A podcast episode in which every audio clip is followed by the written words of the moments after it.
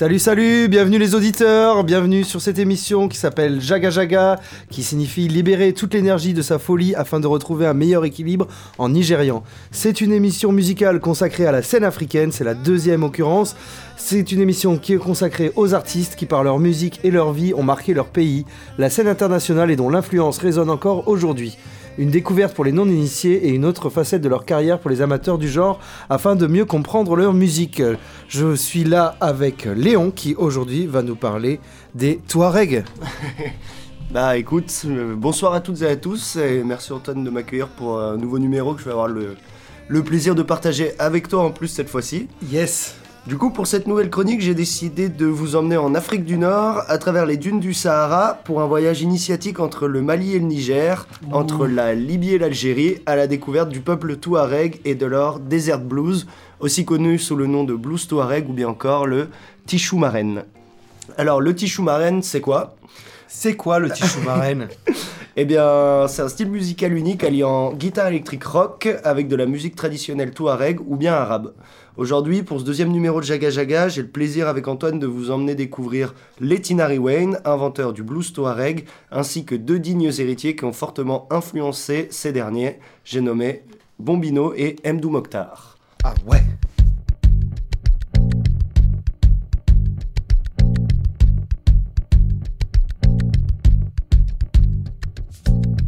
ديري ساستا نقام لكتفو تمي ديوان لا تسني تلاد الشكوى هنا ينورني سنجي. تسانا تبارد سكوز تران دغش النوان تينيري ساستا نقام لكتفو تمي ديوان لا تسني تلاد الشكوى هنا ينورني سنجي. تسانا تبارد سكوز تران دغش النوان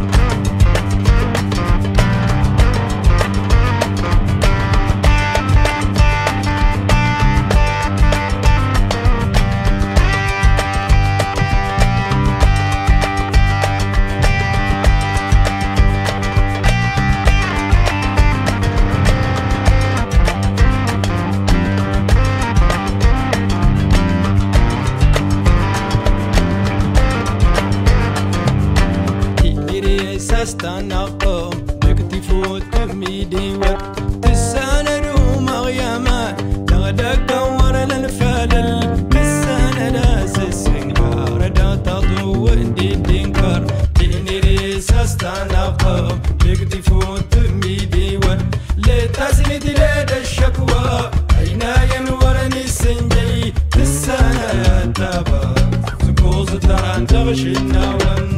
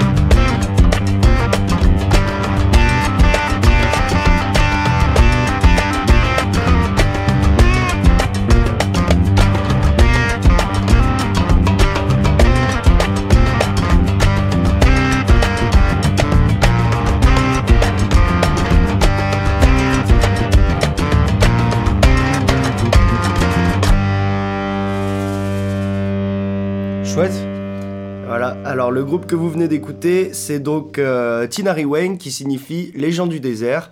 C'est un groupe touareg issu du nord du Mali et considéré encore à jour comme le pionnier du desert blues. Mais avant de vous raconter leur histoire et comment ils ont fait naître ce style de musique, faut revenir un petit peu en arrière afin de mieux comprendre le contexte dans lequel cette musique apparaît. Alors déjà pour commencer, qui sont les Touaregs? C'est vrai ça. C'est des mecs sous des tentes dans le désert. Exactement. Ouais. en partie. Avec des turbans. Oui, Et aussi. des djellabas. qui boivent du thé. Qui jouent la guitare avec un doigt. Sans médiator surtout. eh bien, les Touaregs, c'est une ethnie berbère du Sahara qui compte environ 2 600 000 personnes et qui est aujourd'hui répartie dans différents pays tels que le Niger, l'Algérie, le Mali, la Libye ou encore le Burkina Faso, dont la présence sur le continent africain est bien lointaine. Le terme signifie abandonné de Dieu, et ça, c'est le nom que leur a été donné par les Arabes quand ils sont arrivés sur le continent africain. En effet, ils auraient préféré se reculer dans le désert plutôt que de se soumettre à l'envahisseur. Mais pour des raisons évidentes, ce terme, c'est pas celui qui est utilisé sur le continent. Au Mali, par exemple, qui recense la deuxième plus grande communauté touareg après le Niger, on les appelle les Kel Tamashek, ceux qui parlent le tamashek, donc une des langues touareg, ou alors les touaregs eux-mêmes s'appellent le Kel Talmoust, pardon pour la prononciation, Pour les Touaregs qui nous pour écoutent. les Touaregs qui nous écoutent, ce qui signifie ceux qui portent le voile, en référence à ce que tu disais, euh, le turban qu'ils portent sur la tête pour se protéger du soleil. Donc du coup, bah moi, en voyant les autres termes euh, utilisés, je me suis dit qu'en Occident, on utilisait euh, Touareg non pas parce qu'il était péjoratif, mais juste parce que c'était le seul qu'on était capable de prononcer. Ouais, c'est sûrement Et ça. j'espère que c'est ça. enfin bref, c'est un peuple de nomades euh, qui vit du pastoralisme et qui au fil du temps et des Du différentes... euh, pastoralisme. Oui. Allez, voyons, qu'est-ce que ça veut dire Eh ben, ça, c'est, le euh, c'est- ils vivent des, des animaux, ils les emmènent en pâturage à droite à gauche. C'est pour ça que c'est des nomades, ils sont toujours à la recherche de terre pour, pour nourrir Ça leurs vaut animaux. plein de points au. Scrabble. Ça, pastoralisme, ouais, je crois que c'est 70 là. Mais en fait, par contre, à cause des sécheresses, parce que bon, euh, ils sont quand même dans le Sahara, bah, ils n'ont pas eu le choix de devoir se sédentariser de plus en plus en fait pour avoir accès aux ressources primaires, comme euh, l'eau par exemple. Par exemple. Mais nous, ce qui nous intéresse euh, dans leur histoire, c'est surtout l'image de combattants qui, qui vont obtenir au fil des années, car depuis les années 60, en fait, et la disparition des colonies françaises en Afrique de l'Ouest, bah, les Touaregs, ils vont prendre part à différentes rébellions et soulèvements armés, et ce, dans différents pays. Du coup, pourquoi ces rébellions Quelles en sont les causes Et surtout, pourquoi je vous parle de ça? Bah, C'est parce qu'en fait, le Desert Blues et les conflits Touaregs, ils sont tellement liés que c'est difficile d'aborder le premier sans mentionner le deuxième. Vous allez vite comprendre pourquoi. Donc pour résumer rapidement, on est en 1960, le Mali obtient son indépendance, comme la plupart des pays autrefois regroupés sous le nom d'Afrique occidentale française. Et sauf que quand ces territoires étaient contrôlés par la France, les Touaregs, après pas mal de conflits avec l'armée, bah, ils avaient fini par trouver un accord dit de, de coopération, où en fait les Français leur permettaient de vivre leur vie dans le désert selon leurs us et coutumes tranquillement. Mais quand les pays, donc ces pays vont devenir indépendants, les Touaregs, eux, pensent encore pouvoir obtenir leur propre nation qui regrouperait leur territoire. Mais en fait, pas du tout. Euh, ils vont faire partie des oubliés. Leur territoire, ils vont se retrouver séparés, divisés entre différents pays, ceux que j'ai cités un petit peu euh, plus tôt. Et chacun de ces pays vont avoir une tolérance euh, différente vis-à-vis de leur présence entre leurs frontières. Leurs droits, ils sont donc pas reconnus, pas reconnus tout comme leur territoire. Quant à leur culture, évidemment, bah, elle est absente des, ins- des institutions, elle n'est pas reconnue et donc pas transmise. Et pour finir, ils bénéficient d'aucun statut spécial qui pourrait leur conférer une certaine autonomie vis-à-vis des gouvernements centraux. Du coup, ça c'est extrêmement important parce que c'est de là que vont partir toutes les révoltes touareg. C'est des révoltes dont le but est d'obtenir une reconnaissance de la part des gouvernements, une reconnaissance qui, une fois gagnée, leur permettrait d'obtenir une légitimité, un territoire reconnu et aussi une autonomie.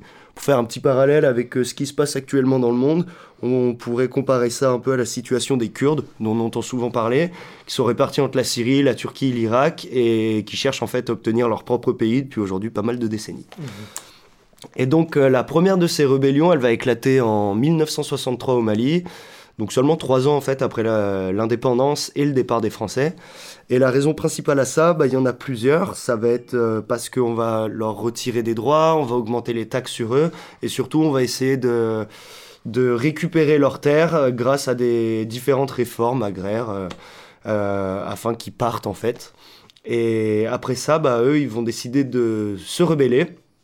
Et le pouvoir va lancer une répression sanglante directe avec l'aide du Maroc et de l'Algérie. Et en moins d'un an, la rébellion est battue. On va mettre en place un régime militaire répressif dans le nord du Mali pour les contrôler.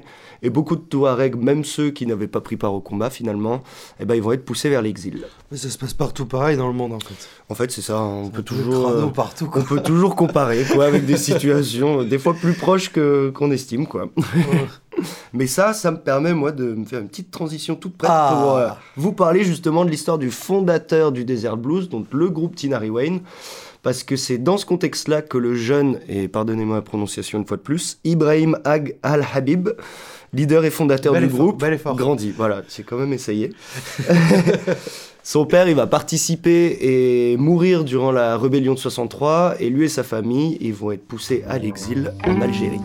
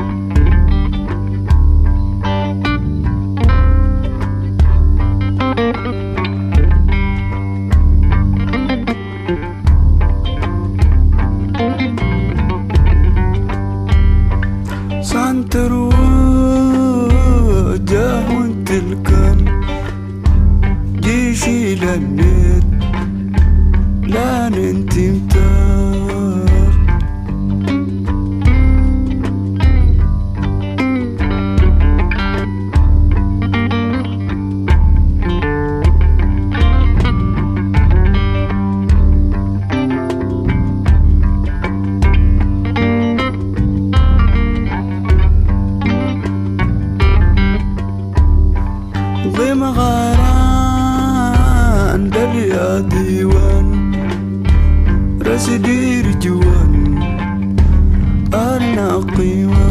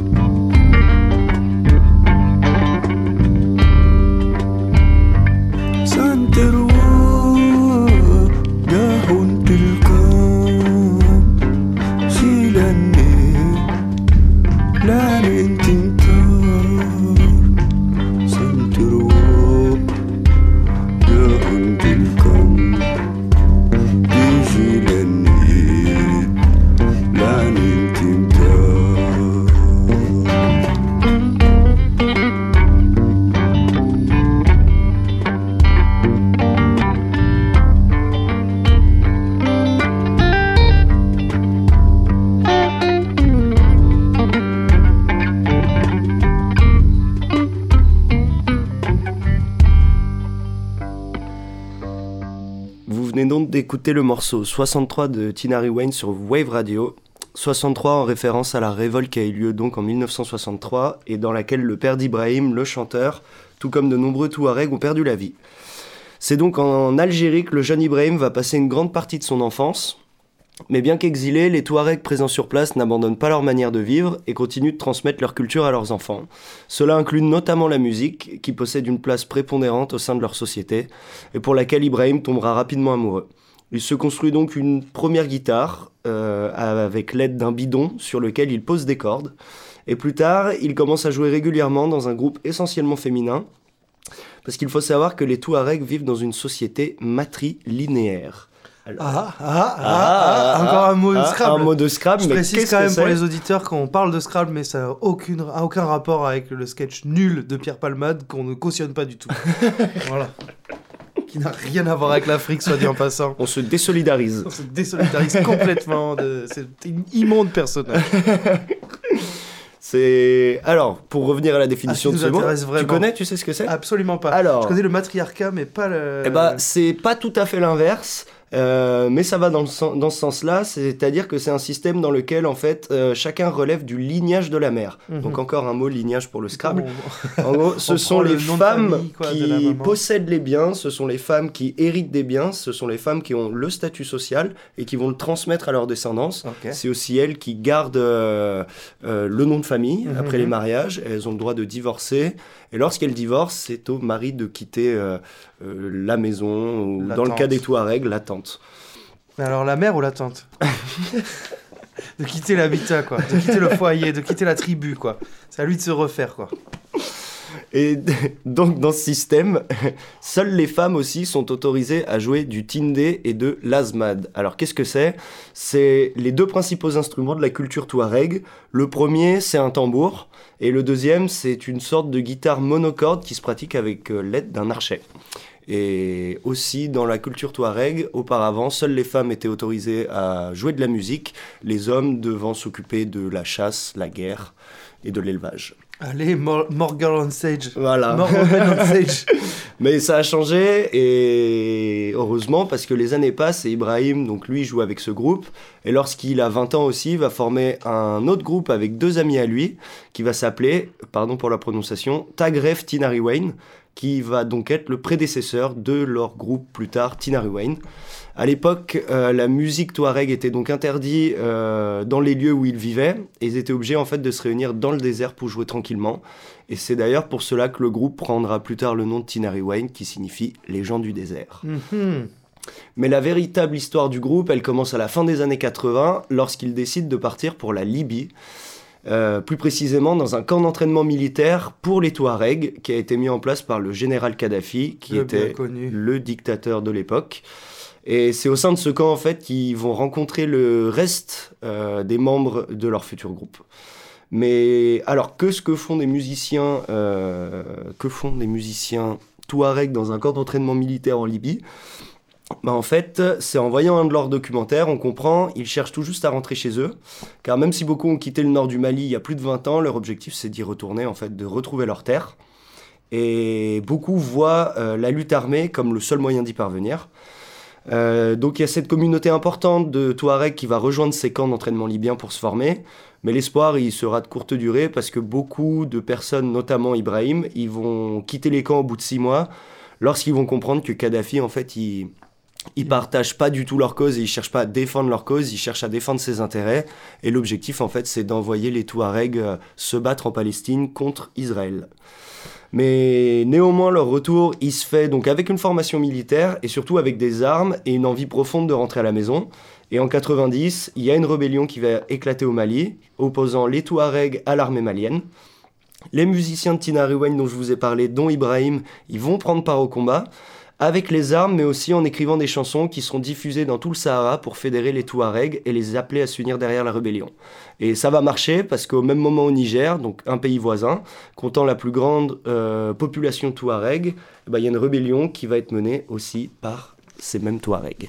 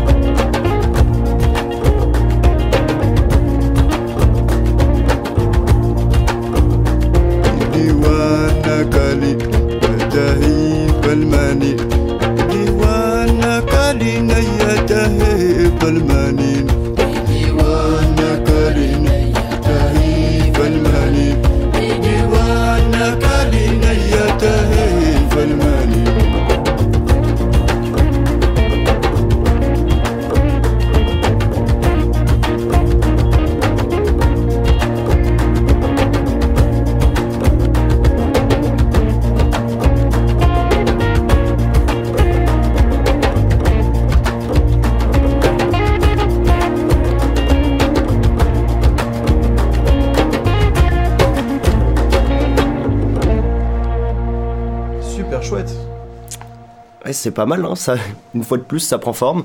Ils ont pas mis longtemps à trouver euh, leur style final. Et pour en revenir à leur histoire, bah, cette fois-ci, euh, contrairement à la rébellion qui a, eu lieu en 63, euh, l'organisation militaire des, des Touaregs ainsi que leurs armes leur permettront non seulement de résister, mais aussi de pousser l'État malien à la table des négociations. Donc la rébellion, elle prend fin en 1992 lorsque des accords de paix sont signés. C'est ces mêmes accords qui vont permettre aux Touaregs exilés de rentrer chez eux, mais aussi euh, ils vont octroyer une certaine autonomie à leur communauté. Et l'État, euh, étonné par la force Touareg au combat, proposera même aux hommes combattants de rejoindre l'armée malienne, chose que certains accepteront, mais pas Ibrahim et ses hommes qui décideront eux de se consacrer à présent entièrement à la musique. Chouette. C'est Mm. une bonne idée ça. Voilà, de Nous aussi on essaye de faire ça d'ailleurs. changer On d'arme. essaye de poser les armes et de passer se à la musique. uniquement à la musique. Mais nous, on n'a pas eu de guerre avant, Oh, oh, oh, pas, oh. pas la même. C'est pas pareil. mais C'est pas pareil. Ça tout se compare pas en tout cas. Ça serait, ce serait honteux de notre part de comparer. euh. Voilà. Mais la leur, en tout cas, elle est terminée pour l'instant. Et ça, ça va leur permettre de lancer leur aventure musicale avec donc le groupe Tinari Wayne qui va pouvoir enfin percer. Euh, car au cours des années 90, ils vont, ils vont produire régulièrement et commencer à se faire un nom. Le mélange de musique traditionnelle touareg sur fond de guitare électrique leur permet d'acquérir une certaine notoriété. Leurs paroles regroupent à la fois des faits d'armes, des récits de combat, mais aussi beaucoup des influences plus traditionnelles. On va évoquer le désert, l'importance qu'il a d'ailleurs dans la culture touareg, qui est majeure, et parce que c'est là que leurs descendants euh, vivent. Le lien qui les unit, donc, il est sacré. Mais on va aussi parler de l'importance des animaux, l'importance de la sécheresse, de l'eau, des ressources et des événements en fait qui régissent euh, leur vie de nomades. Donc le Touareg blues, c'est ça, c'est une influence occidentale dans la guitare électrique, ajoutée à de la musique traditionnelle berbère. Ils se disent d'ailleurs euh, eux-mêmes influencés par des musiciens tels que James Brown. Et une fois de plus, on a une influence occidentale et une influence traditionnelle. Et on pourrait presque y voir un certain parallèle avec euh, l'afrobeat dont on a parlé le mois dernier. Et durant cette époque, donc, ils vont enregistrer deux albums, le premier en 92 à Abidjan et le second en 93 à Bamako. Les morceaux sont enregistrés sur cassette, puis diffusés à travers le Sahara. Mais le début de la reconnaissance internationale, il survient après un concert à Angers, en France, en 1999. Et enfin, quelques années plus tard, en 2004, ils vont réussir à, obtenir la consécration internationale avec un album qui s'appelle Amasakul et qui va leur permettre de tourner dans le monde entier. Aujourd'hui, Tinari Wayne, bah, ça reste considéré comme les inventeurs du blues touareg. C'est les premiers à avoir su trouver l'équilibre entre les guitares électriques modernes et les chants traditionnels berbères. Mais surtout, au travers de c'est surtout au travers de leur voix que les messages de révolte dans un premier temps, puis de paix et d'union, ont pu traverser les frontières pour aujourd'hui se diffuser dans le monde entier. Et quand je vous dis le monde entier, je n'extrapole pas du tout. Tinari Wayne, c'est le concert d'ouverture de la Coupe du Monde 2010 en Afrique du Sud. Ah oui. C'est la première partie des Red Hot Chili Peppers au Stade de France en 2012. Les Red Hot Chili qui? Chiliki. Et tout ça, c'est important de le préciser, c'est sans aller à l'encontre de leur manière de vivre. C'est-à-dire que malgré la célébrité et la renommée internationale, les membres du groupe y vivent tous aujourd'hui encore dans le nord du Mali, dans la simplicité et dans la plus pure tradition touareg. Amen. Voilà. Et c'est ce qu'on retient en fait aussi de Tinari Wayne, c'est l'influence qu'ils auront euh, sur leur communauté, parce que le blues touareg aujourd'hui c'est repris par beaucoup de chanteurs d'une autre génération. Euh, car si eux ils en ont fini avec les rébellions et l'exil, c'est pas le cas de tous, notamment de la, nouvelle génération, euh, et dans d'autres pays comme notamment un certain Bombino.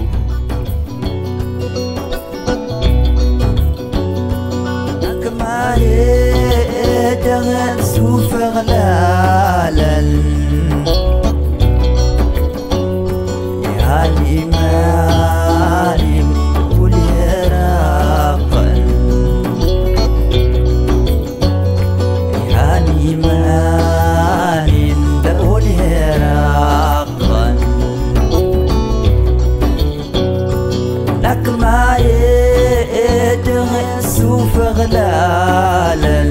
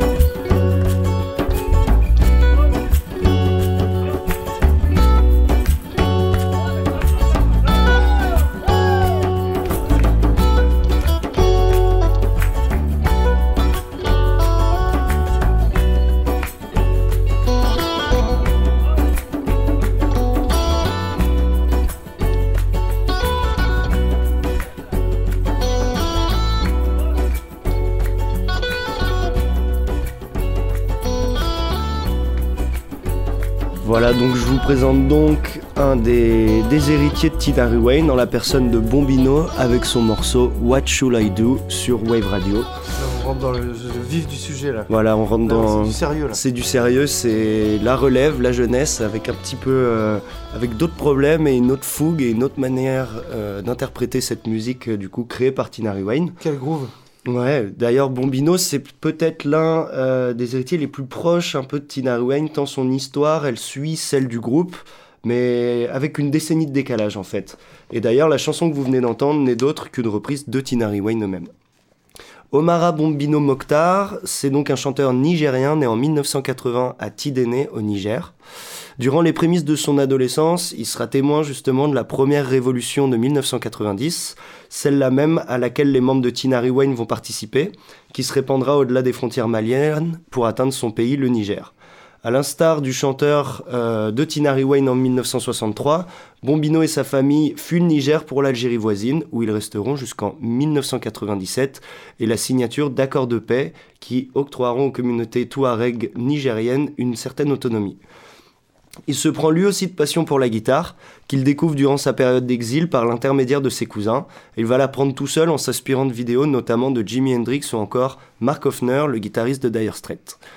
Et à son retour au pays en 1997, il va commencer à donner des concerts régulièrement et vivre de sa musique. Mais en fin de compte, au final, les informations entourant la jeunesse de Bombino, elles sont peu nombreuses, et comme pour beaucoup de musiciens touareg en général. Seules très peu d'informations sur, sur leur vie sont disponibles. Mais dans le cas de Bombino, la plupart des informations dont nous disposons, elles reposent sur un documentaire tourné sur l'artiste qui s'appelle Agadez, la musique et la rébellion, que je vous conseille d'ailleurs, et qui nous amène directement à la rébellion Touareg de 2007 au Niger, qui une fois de plus poussera Bombino à l'exil. Pour vous résumer la situation, en 2007 au Niger, la tension monte entre les autorités nigériennes et Touareg, qui estiment que le gouvernement ne respecte pas le traité de 95, le, té- le traité de paix donc qui leur octroyait une certaine indépendance. Les violences vont se multiplier, allant parfois jusqu'à l'exécution sommaire de Touareg. Les guitares vont donc leur être interdites et les musiciens Touareg seront traqués et assassinés, car accusés de propager des messages encourageant la rébellion, et donc indirectement d'y participer. À ce moment-là, les deux musiciens de Bombino, eux, vont être arrêtés et exécutés, et ça, va le pousser donc à fuir vers le Burkina Faso afin de se protéger.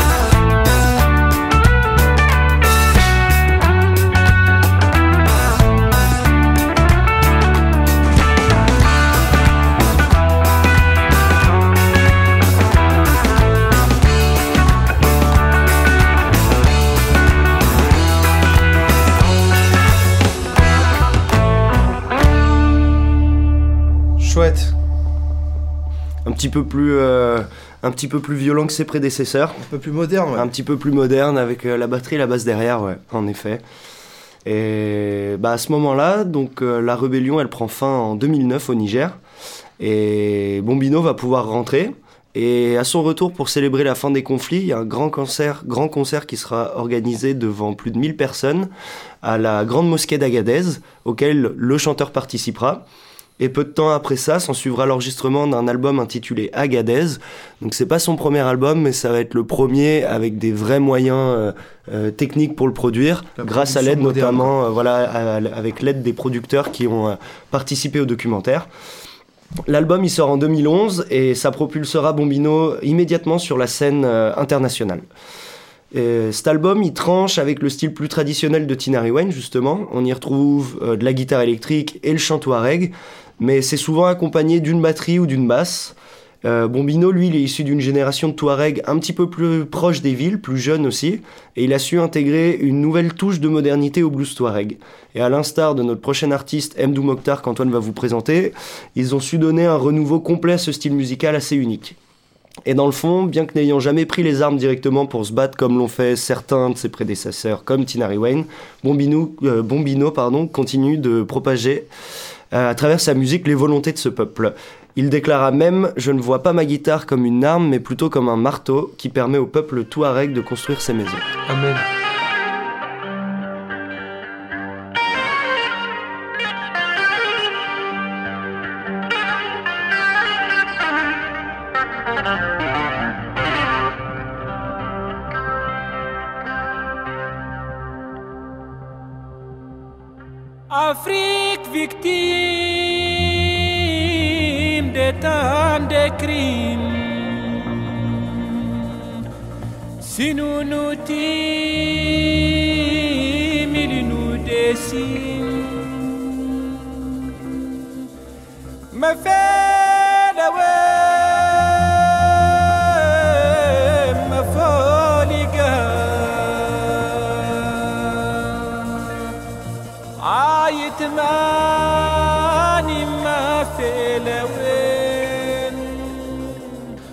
Mdou Mokhtar, donc, il est considéré comme un des premiers musiciens à avoir adapté en version amplifiée et donc avec une guitare électrique le répertoire traditionnel berbère.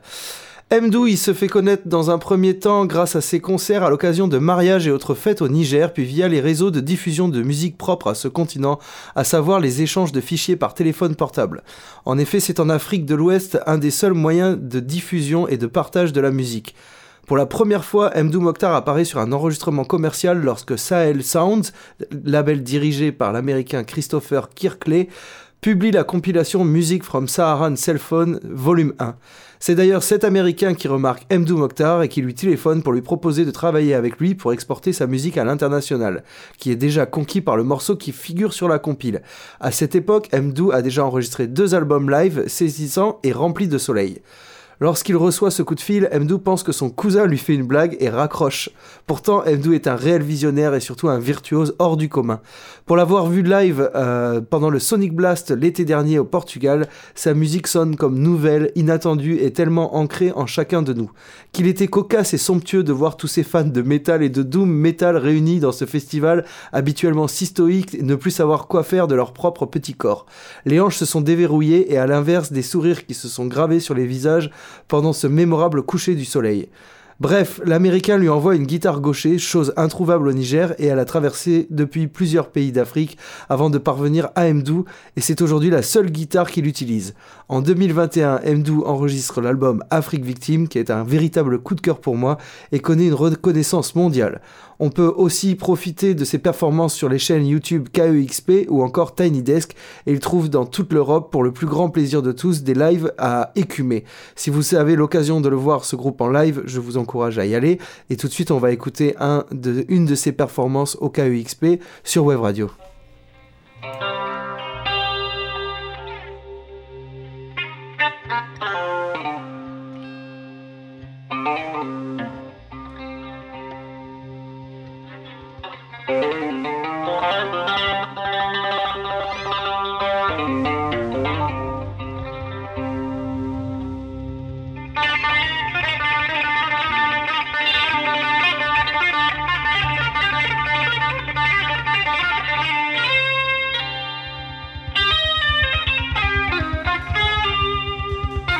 Thank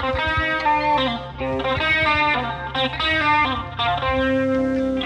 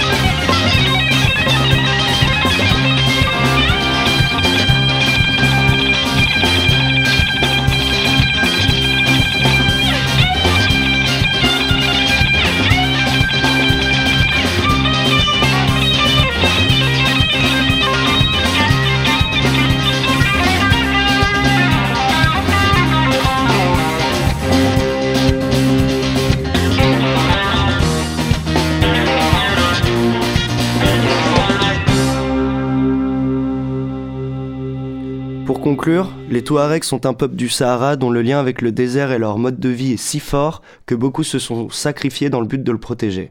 Aujourd'hui, bien que n'ayant qu'une communauté de moins de 3 millions de personnes, leur musique voyage bien au-delà des frontières et leur offre une visibilité unique pour mettre en lumière leur mode de vie et leur culture, mais aussi les défis qu'ils surmontent au quotidien. Malheureusement encore aujourd'hui, un des problèmes majeurs des Touaregs n'est pas résolu, c'est celui de la représentation de leur culture au sein des pays qu'ils peuplent. En effet, celle-ci n'est pas enseignée, elle n'est pas reconnue et par conséquent, peu de choses sont mises en place pour les aider. Et encore à ce jour, on est plus sur une présence tolérée qu'une reconnaissance entière de leur légitimité, et d'autres conflits existent. Mais en regardant de plus près, en troquant leurs, armes pour les guitares, Tina Rewind dans un premier temps, puis la nouvelle génération de Touareg ensuite, s'étant donné pour objectif de protéger un mode de vie menacé en le dévoilant au plus grand nombre. Et à voir le succès de leur musique, c'est un défi qu'ils ont su surmonter et un pari qu'ils ont largement remporté. Merci beaucoup Léon. C'était une super chouette émission. Bah, merci à toi de m'avoir euh, donné la possibilité de faire une deuxième édition. C'était vraiment très cool. On a appris plein de choses. Et euh, est-ce que tu as déjà une idée du sujet de la, de la prochaine ou, ou pas encore? Pas tout à fait, j'ai plusieurs artistes en tête, mais euh, on risque de rester un peu dans la même région. ouais. Avec Farka Farka, non? C'est possible. Allez, on dit pas plus. À bientôt les auditeurs. C'était Jaga Jaga euh, sur Web Radio.